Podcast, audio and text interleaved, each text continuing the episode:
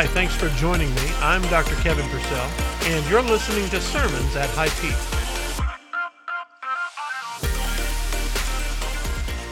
Philip Yancey is uh, one of, I think, our treasures in the Christian faith these days.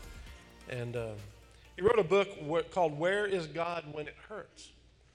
And in that book, he tells the story of an Olympic pole vaulter from the 1960s named Brian Sternberg. He was a 19 year old pole vaulter and considered the best in his day. Uh, in 1963, he, uh, in this pole vault, reached a world record status before the Olympics in 1964 even started. And then, three weeks after that record breaking moment, he was injured. And his injury ended up keeping him paralyzed and in a wheelchair. He had a fall, landed on his neck. He heard the crack. And in that moment, he knew that chances are his life would be different forever. His arms and his legs not did not function anymore. Now, as a believer, he had faith. He said that in that moment, his faith was tested like it had never been tested before. And he began to pray and ask, Lord, would my spine heal? Would the feeling come back to my legs and my arms? Would I be able to even walk again, let alone jump over a bar almost 30 feet in the air? But he struggled. He prayed, he struggled some more. He believed, but he continued to struggle. And it left him in the wheelchair. For years, he was certain uh, that God could heal him, but he also didn't assume he would heal him. Did his faith fail him? He wasn't healed. He prayed to be healed. Was his faith a failure? Absolutely not. And he was convinced of that. You see, we face challenges like a man like Brian Sternberg. Uh, we maybe don't have to face the kind of challenge he had to face. I'm fortunate. I've generally been healthy, not perfectly healthy, but I've been healthy most of my life. Some of you say, well, I haven't been. But, you know, I don't know. Would you trade your health problem for a wheelchair? I, not very many people probably would. But the fact is, we all face our version of a crisis. Uh, in the middle of your life, the things that you are going through, they feel like the world is ending in that moment. That's the emotion that we feel. That's the temptation that grabs hold of us and grips our faith. We say, Is there ever going to be anything better after this moment? You might be facing one of those kinds of things. I know some of you may be struggling with, you know, financial struggles, especially in the midst of the shutdown and all that's happened. I know of people who have lost their jobs, lost their businesses, lost their careers. I know some of you are, are struggling in such a way that uh, you're not sure about your health, how much longer you have. Uh, your children growing up, and it seems like some of them are, are throwing away that wonderful faith that you taught them as you brought them up in the Word when they were younger. Will they ever come home? You know, these are all the kinds of struggles that we face marriage problems, family problems, work problems, all of it. And as you go through it, it feels like your world is turned upside down. And then we look at our whole world and we say, we may be on the brink of a change that we've not been expecting in this country for a long time. Could things change so drastically in this nation that within just a few short years, uh, those religious freedoms that we thought were uh, ensured by our Constitution's First Amendment could they be eventually stripped away from us? After all, the Soviet Union officially had freedom of religion, and yet there was absolutely no freedom of religion there. Thinking about those Soviet Union days, I remember reading a story about uh, an incident where back when Joseph Stalin was the, the supreme leader of, of the Communist Party there, and they were having a meeting in a region outside of the capital of Moscow, and someone mentioned the name Joseph Stalin. And of course, everybody immediately stood up and started to applaud. Some of them with great zeal and excitement, others thinking, oh, I better applaud because I don't want them to find out that I'm not a supporter and then they'll come after me or my family. But then they had a problem. People just kept standing and they just kept applauding. And as they kept standing and they kept applauding, folks started to look around at one another and said, Who's going to be the first one to quit applauding and sit down? If I do, will they come get my name and wonder and question my loyalty to the party? Finally, an elderly man couldn't handle it anymore. He was too weak. He had been standing for minutes and he could barely stand at all. He had been applauding violently for minutes and he was struggling. And so finally, he just had nothing left. And so he sat down. And as you can expect, they went and found his name, found out where he lived, and he was never seen again after that. And you look at that and you think, could we ever face something like that in this nation? I don't know. I hope not. I pray not. But we see little inklings of politics trying to rob our freedoms away. Will we ever face a point like that story of Joseph Stalin? Or will we ever face something like these three young Hebrew men from Daniel chapter 3? Daniel chapter 3 is the passage we'll look at today. We've been going through this book the last couple of weeks, and uh, I want to look at it again. Just a little background. The first chapter talks about how the people were taken captive uh, in about 605 BC. They were taken off to Babylon, and while they were there, uh, Daniel, Shadrach, Meshach, and Abednego kind of were swept up. They were young, good looking, healthy, and they said, We need people like this to serve in our government. And so you guys are going to be a part of a, a, group of candidates. And if you go through some tests and if you succeed, then we'll promote you and put you in, in charge. Well, they exceeded all expectations because God was on their side. And they put them on a diet of nothing but vegetables and they grew fat like all the everybody, uh, everybody else. And this was a miraculous event in which God protected them and kept them from having to eat things that they didn't morally believe they should be eating according to God's word. And then we see the next story, the one we looked at last week, where Daniel sees this vision. And in this vision, he sees a huge statue. This vision was what the king saw. And the king said, Someone interpret this, and if my wise men can't interpret it, I'm going to kill him. And Daniel said, No, no, don't kill him. God gave me the vision. Let me tell you what he showed me. And in this vision, there's these four parts to this statue there's a gold head, and then there's other, three others of different kinds of metal or material lowering in value and quality. And finally, another huge stone comes in and boom, blows it up like a bomb. And that stone was uh, symbolic of the coming kingdom of God that came when Jesus came into this earth and one day, that kingdom is going to grow and dominate the entire earth. And we're still waiting for that to happen. That's a prophecy. While most of that prophecy has been fulfilled, the last part of it is something we're still looking forward to. And so that's kind of the background. They've seen these two amazing, miraculous events.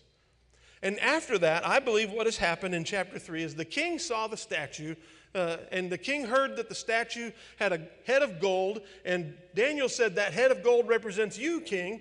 You're the strongest and most powerful king on earth today.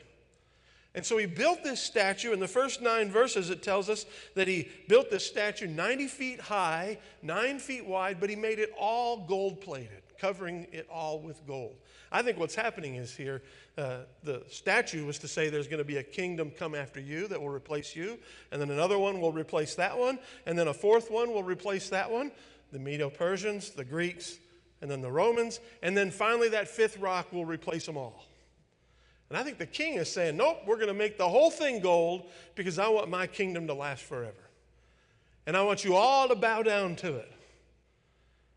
And so he tells everyone, including the Hebrew young men, that they all have to bow down before this statue. So, you know, we have to kind of go back into this. I'm not going to read the first nine verses. You can read it later. But what you find is that he's built this statue. This thing probably took months. And he's called in everyone from around the uh, Babylonian Empire. Just the travel alone from the first day that they received word, by the way, it would have taken months to get the word to them from the farthest parts of the empire. and then more months to get back. So this could have been at least half a year from the beginning of the building until this huge ceremony. He gets them all together. And then it says that he organizes this huge orchestra. And, you know, because they would be verbally sharing this story with one another instead of writing it down and reading it, it was done in such a way that it would be easy to memorize. So you get this repetition. And they repeat even the different pieces of the orchestra repeatedly over and over again. Chances are that would have been like a chorus that everyone would start chanting together. And this huge orchestra with this huge statue that's been built uh, a little bit south of the main capital city of Babylon, and the huge number of people are out there, and they're all told, Look, when you hear this music play, bow down. Finally, has this big, huge event. So look at verse 7 of Daniel chapter 3 says, So at that time, when all the people heard the sound of the horn, flute, harp, and lyre in symphony and all kinds of music, all the people, nations, and languages fell down and worshiped the gold image which King Nebuchadnezzar had set up. Therefore, at that time, certain Chaldeans, remember that name, certain Chaldeans came forward and accused the Jews they spoke and said to King Nebuchadnezzar, Oh, king, live forever. That's how they, you know, sort of like, long live the king in our day uh, in England. You, O king, have made a decree that everyone who hears the sound of the horn, flute, harp, lyre, and psaltery in symphony with all kinds of music shall fall down and worship the golden image. And whoever does not fall down and worship shall be cast into the midst of a burning fiery furnace. There are certain Jews whom you have set over the affairs and provinces of Babylon. By the way, the most important post of all of these wise men would have been to have them in Babylon. The most trusted, the most well liked, uh, the ones that prove themselves the most worthy would be posted in Babylon. He's, and these Chaldeans who, by the way, are of the same nationality as the king. So they probably thought, we should have gotten the Babylonian post, and yet you gave it to these three guys. They're jealous. He says, You have set over the affairs of the province of Babylon Shadrach, Meshach, and Abednego. These men, O king, have not paid due regard to you. They do not serve your gods or worship the gold image which you have set up. So these Chaldeans, these countrymen of King Nebuchadnezzar, they've probably been watching Shadrach, Meshach, and Abednego. They've kind of been lying in wait, looking to pounce.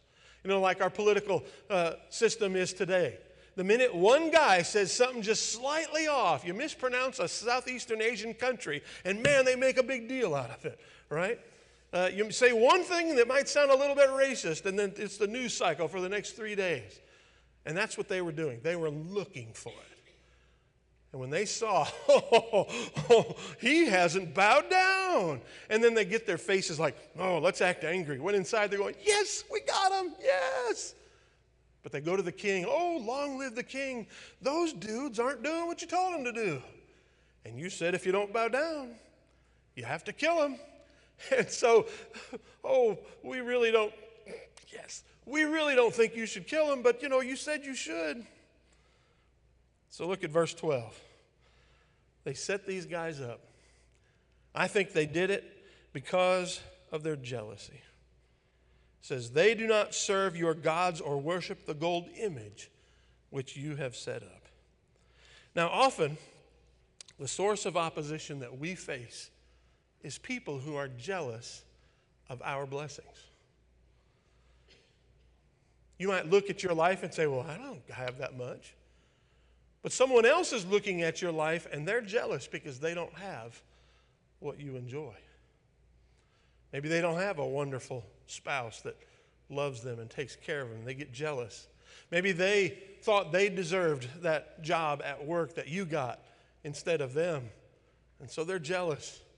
Maybe they can't afford the nice house or the nice car or the nice clothes or whatever it is that you have, and they begin to get jealous. And you know, some folks, when they let jealousy grab hold of them and fester, it gets so strong that they're willing to do anything to hurt you because they think you deserve punishment because I should have what you have.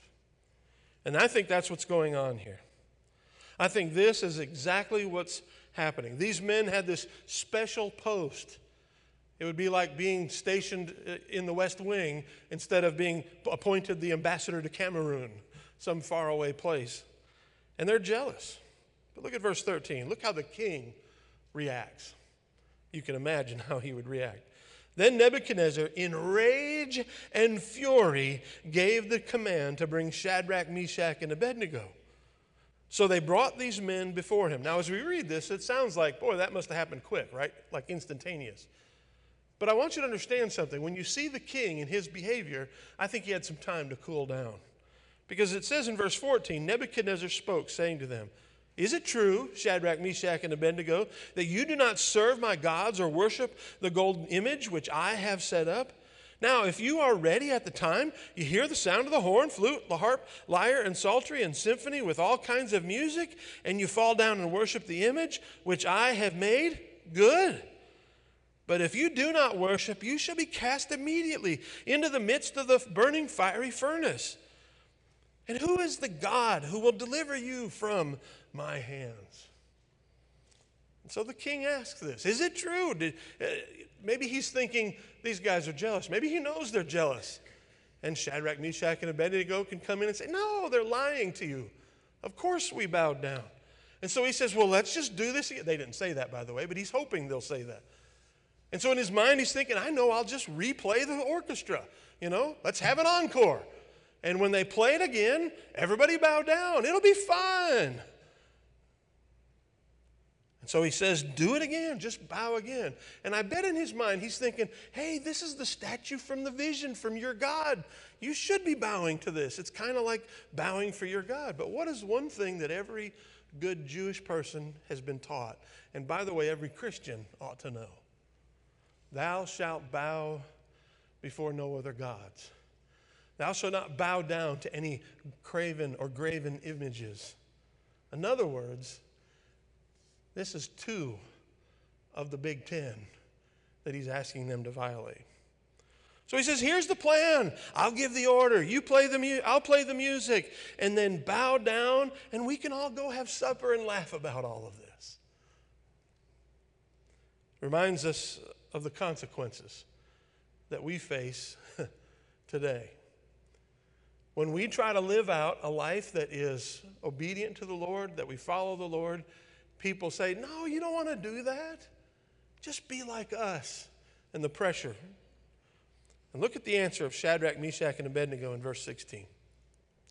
Shadrach, Meshach, and Abednego answered and said to the king, O Nebuchadnezzar, we have no need to answer you in this matter.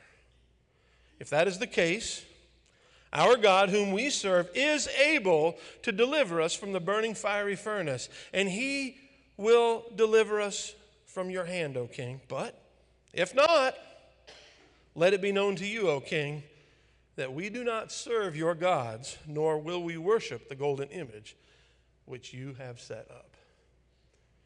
You know, we sing a lot about amazing grace. Sometimes I wish we sang a little bit more about amazing faith. The amazing grace of God is what gives us the amazing faith.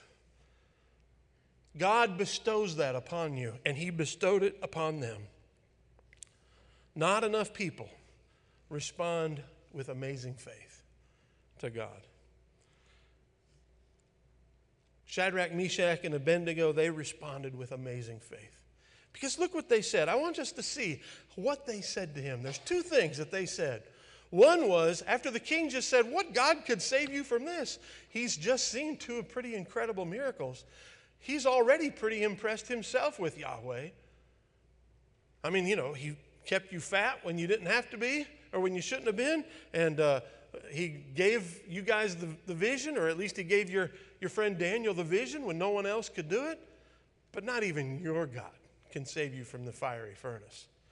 What's this fiery furnace?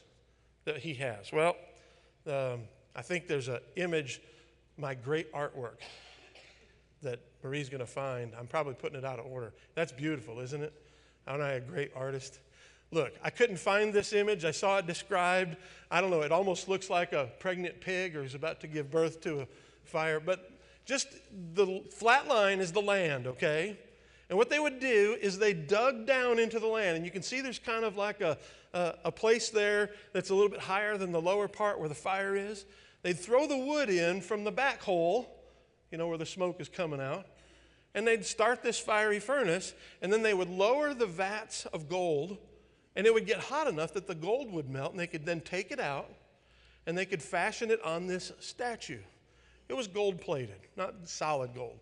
Everything was gold plated. Even the temple, they say such and such was made out of gold, but you read the description in Leviticus and it was gold plated. And so that's the fiery furnace. That's why it's big enough for you to throw guys into it. Okay, this isn't like your oven in the kitchen. uh, this thing's huge. And they'd have a smokestack coming out of the top. And so that's the fiery furnace that they're talking about here. Not even your God can protect you from this thing.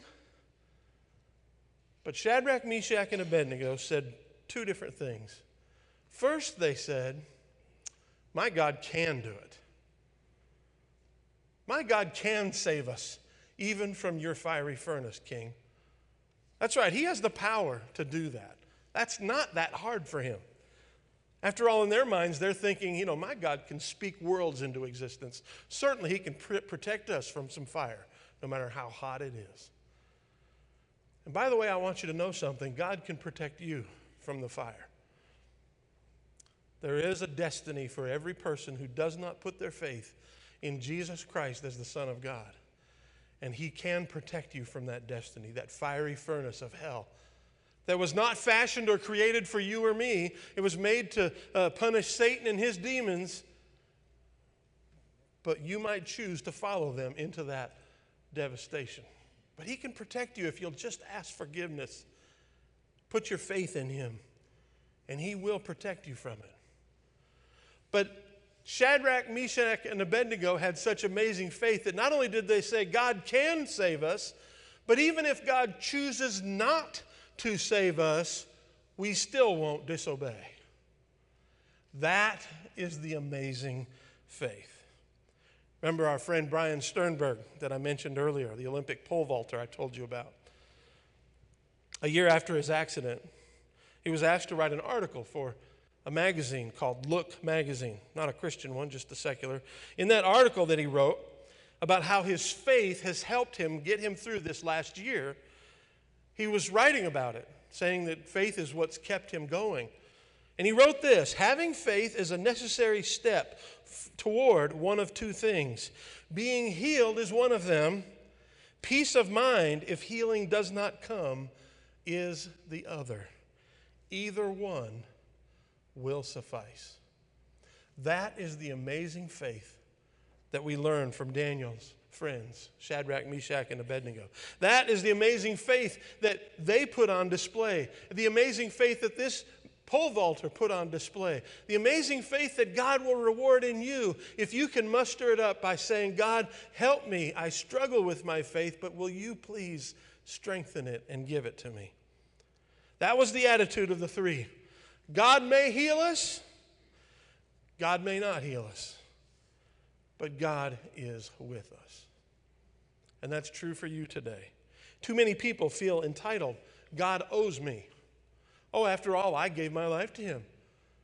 And it's almost as if I think I'm so great that when I gave my life to God, He should go, Whoa, look, Kevin's one of mine. I'm going to do anything He asks of me.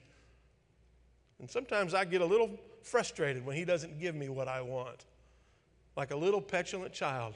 I want candy, mommy. No, candy's not good before supper. I want candy. That's the way we look sometimes to God. But in His loving grace, He looks down on that and He says, I understand you're not strong enough. But if you'll just rely on me, I'll give you that faith. You may not be able to muster it yourself, but my Holy Spirit in you will strengthen your faith. Just pray and seek it out and obey me, and I'll give you the strength and the faith to get through whatever you're facing. And we see this attitude of entitlement on display today in our culture so desperately. American owes me, America owes me an education. They owe me wealth. They owe me power. I should be able to say whatever we should do. And a lot of people feel that way. But you know, it's even worse when we're doing that to a God who created us. If I don't get what I want, I'm going to break stuff up. I'm out of here. I'm going to wreck the lives of people around me. Too many Christians act that way with God. We don't get what we want. Then I'm going to tear down his church. I'm going to tear down God. I'm going to tear down Christianity by going around and talking about how horrible and miserable it is. The people who hate God, who hate the Christian church today, are usually the people who didn't have this amazing faith because they didn't really trust the Lord. They didn't submit to God and say, even if you don't heal me, I'll still believe. And so we see their punishment for their amazing faith. Not punishment from God, but punishment that came from King Nebuchadnezzar. Look at verse 19 says then Nebuchadnezzar was full of fury, and the expression on his face changed towards Shadrach, Meshach, and Abednego. He spoke and commanded that the heat that, that they heat the furnace seven times more than it was usually heated. Now, I don't know how hot that was. We don't have the exact figures and numbers, but figure what does it take to melt gold? And multiply that by seven times.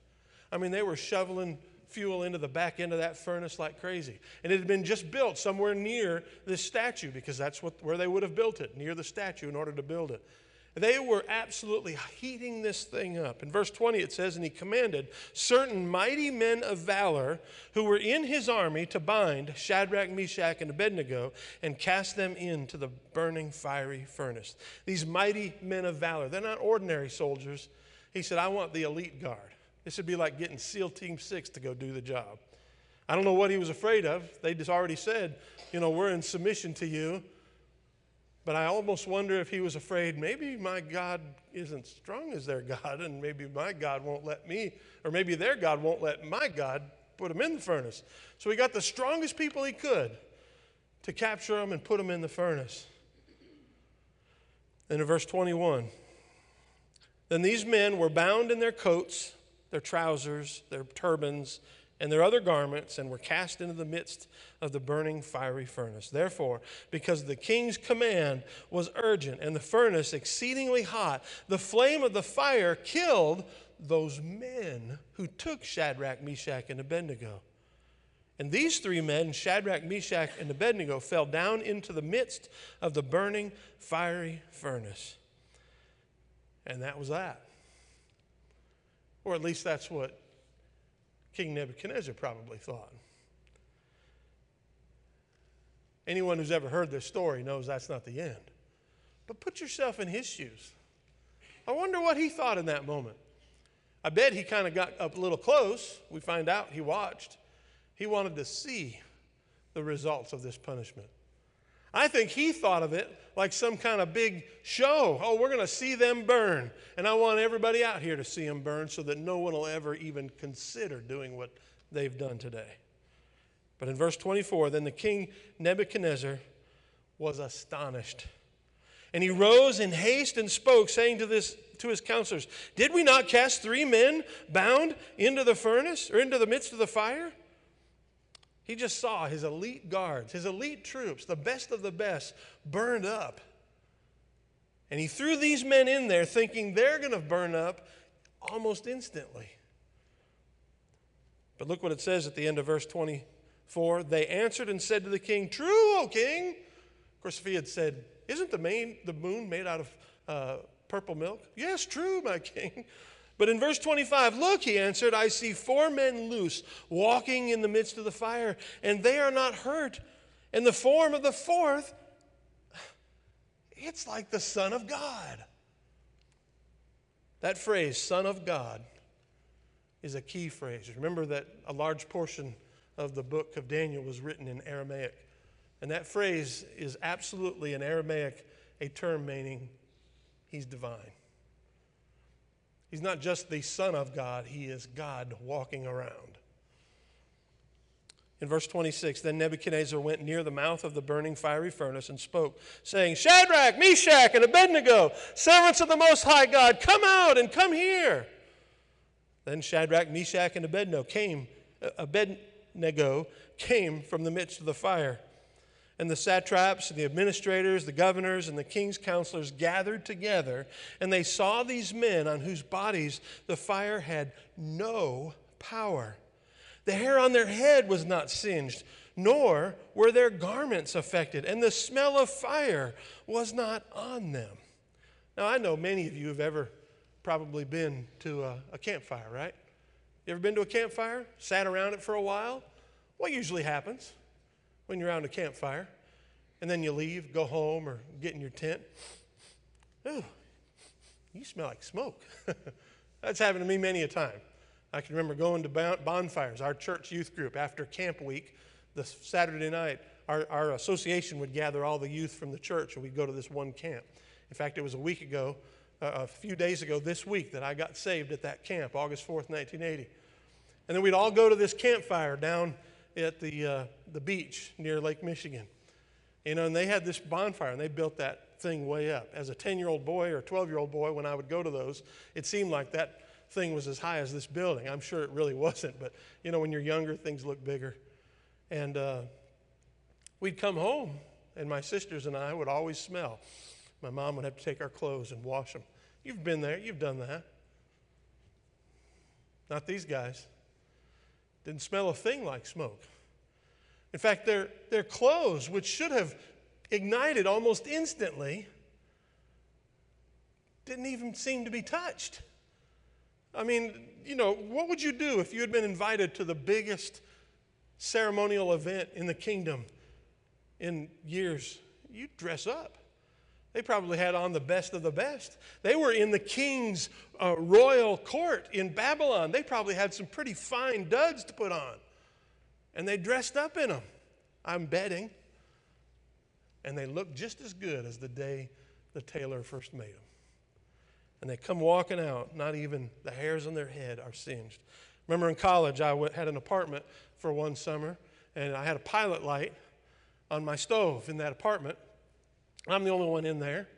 And I turned on the gas and made the mistake of turning on the gas, turning around for a minute or so looking for the matches. And I turned around and lit that match, and whoosh, eyebrows gone. Hair, I think that's why it started receding, because it was like back to here almost. Not quite. But I remember like feeling the hair around here, and it was crusty, pulling it off. And boy, did it stink. You ever smelled burned hair. It's nasty. I mean, that was just an instantaneous secondary fire there in this thing, probably for minutes, and nothing. And why? It was that fourth person, the Son of God, came down to earth and protected them.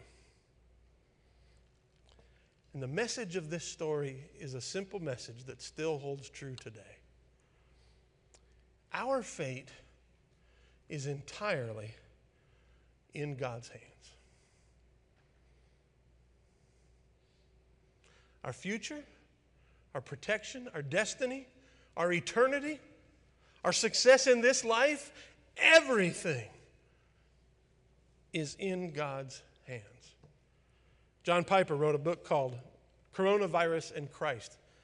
He wrote it early this year when it first blew up and put it out pretty quickly. And I just finished reading it. I started reading it then and kind of set it down for a while, and I just finished it this week. And he argues in that book that, that God is doing six different things potentially through the coronavirus. He says, I don't imagine to know the mind of God, but here are six things the Bible teaches that he could be doing through the coronavirus. One is God is showing us what sin does when it's punished by God. He says it's very possible He wants people to learn that lesson because they have sin in their lives and they need to repent. And so He shows us what it could look like.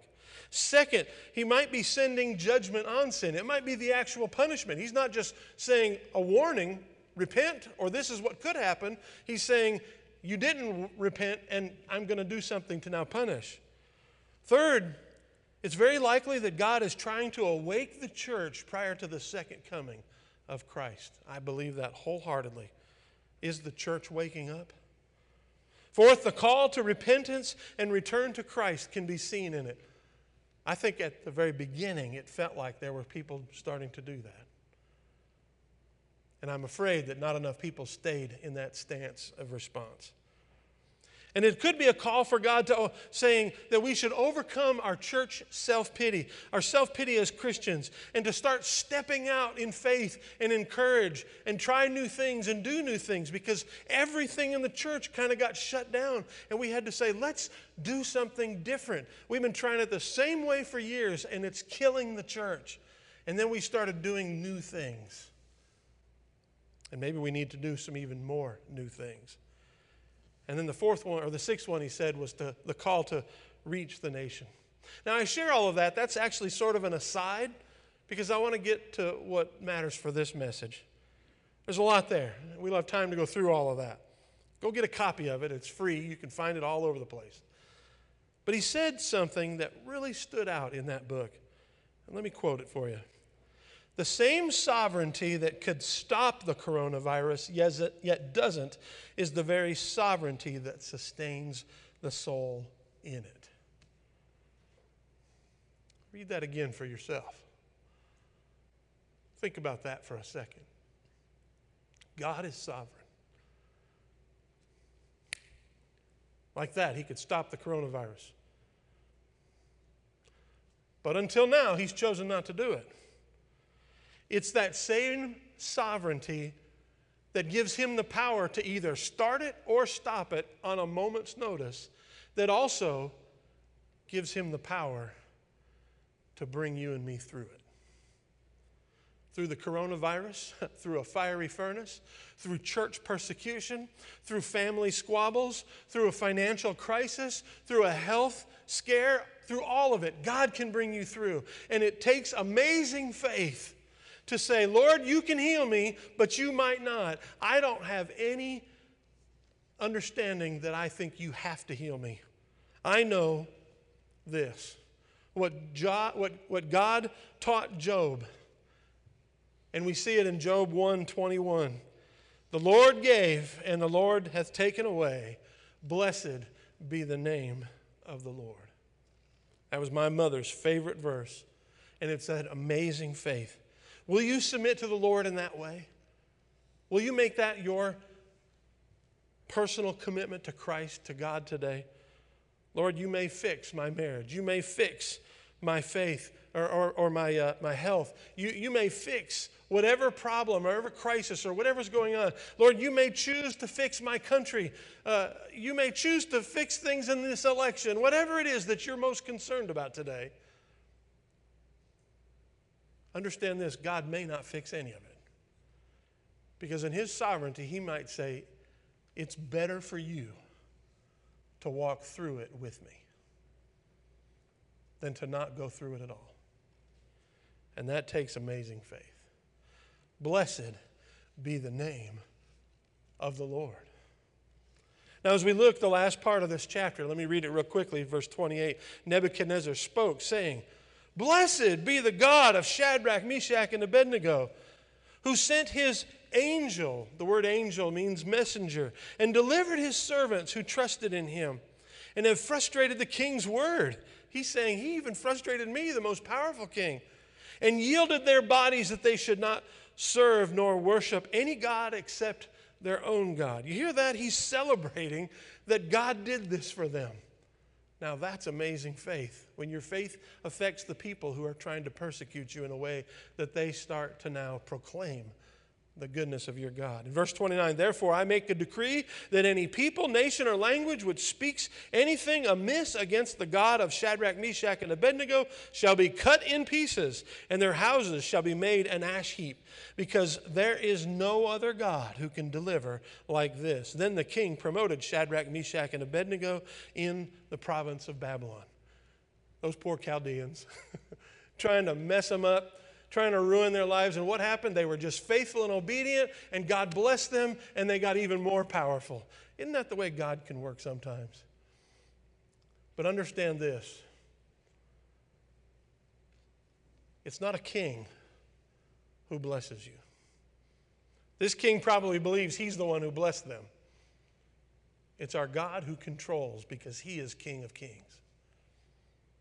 He is in control of all things. And the amazing faith of God glorifies, or the amazing faith that we have brings glory to God when we are obedient to Him. When we obey, when we submit to Him. These men served the Lord and God protected them, and it brought God even more glory. That's what your life and my life could do. We could bring God even more glory. Brian Sternberg had that same opportunity. Brian Sternberg was this Olympic pole vaulter we've been talking about. Philip Yancey said that many years later, when he was a, an older person, he went to visit Brian, 10 years after the accident. He said when he visited him, things had changed. He said he still believed that God could heal him, but he had been convinced by some well meaning Christian friends that God absolutely would heal him. They told him that if he only believed, if he only had enough faith, God would heal him. And so he began to feel this way and he began to pray and he began to get actually a little bit dejected because he felt like he was the one failing because God wasn't healing. You see, before he had these two options. He said, God may heal me, and if he does, he's worthy of glory.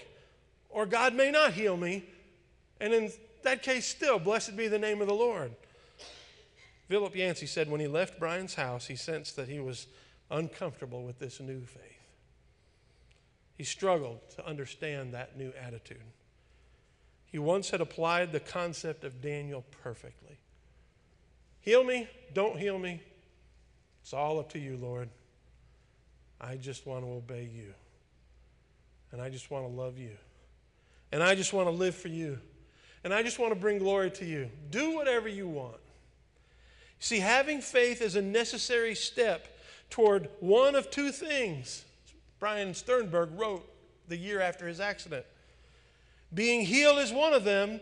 Peace of mind, if healing doesn't come, is the other. Either one will suffice. I want you to remember something where you are, what you face in this world today. If that's your attitude, then you can bring glory and honor to God. Some people say, My faith isn't strong enough, and if I don't think God will heal every person who's sick, that's just not true. God doesn't heal every person who's sick. Some people die, some people stay sick. Oh, if, if God, if you really believed God, you'd get rich. Biggest lie in the world. The Bible teaches against that over and over again. Don't ever believe that.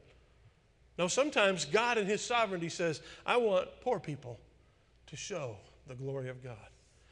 I'm going to use your sickness to bring you through it and show the glory of God. And when it's all said and done, I'll bring you to my heaven. And I will let you come and see me. And I will say to you, Well done. Well done, my good and faithful servant. Well done.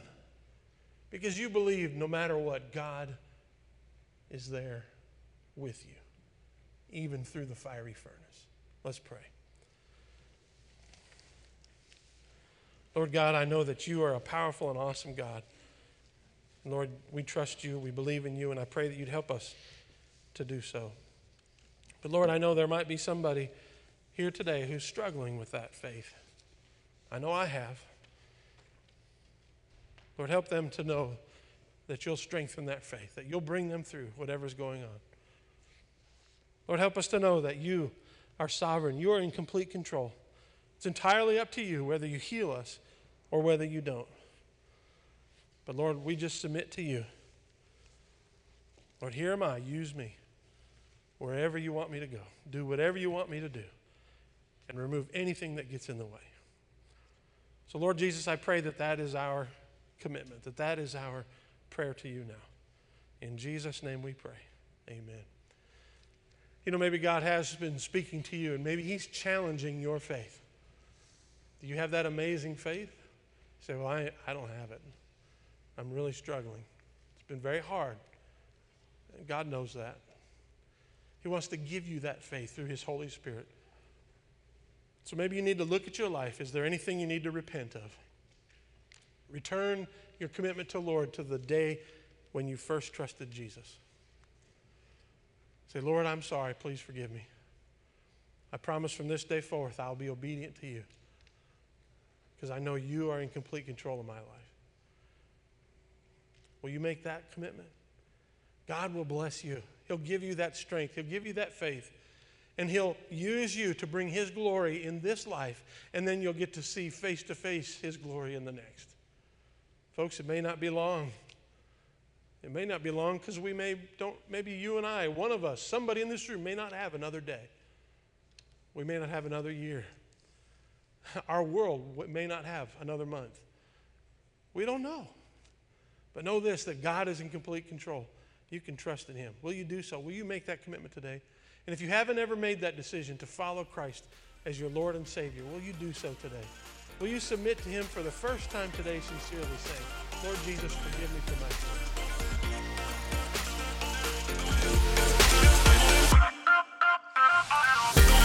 You so much for listening to our sermons from High Peak. I'm Dr. Kevin Purcell, the pastor of High Peak Baptist Church. And if God has really spoken to you through this message, please get in touch with me. You can go over to highpeakchurch.com and look for a way to contact us. Or if you want, you can come directly to me at pastor at highpeakchurch.com. We're also on Facebook, searching for High Peak Church. We'd love to see you. We have our services every Sunday morning at 11 a.m., Sunday evening at 6 p.m. in our fellowship hall, and then also midweek service on Wednesday night at 7 o'clock. Please come and join us. We've got classes for all ages. God bless you, and thanks for listening.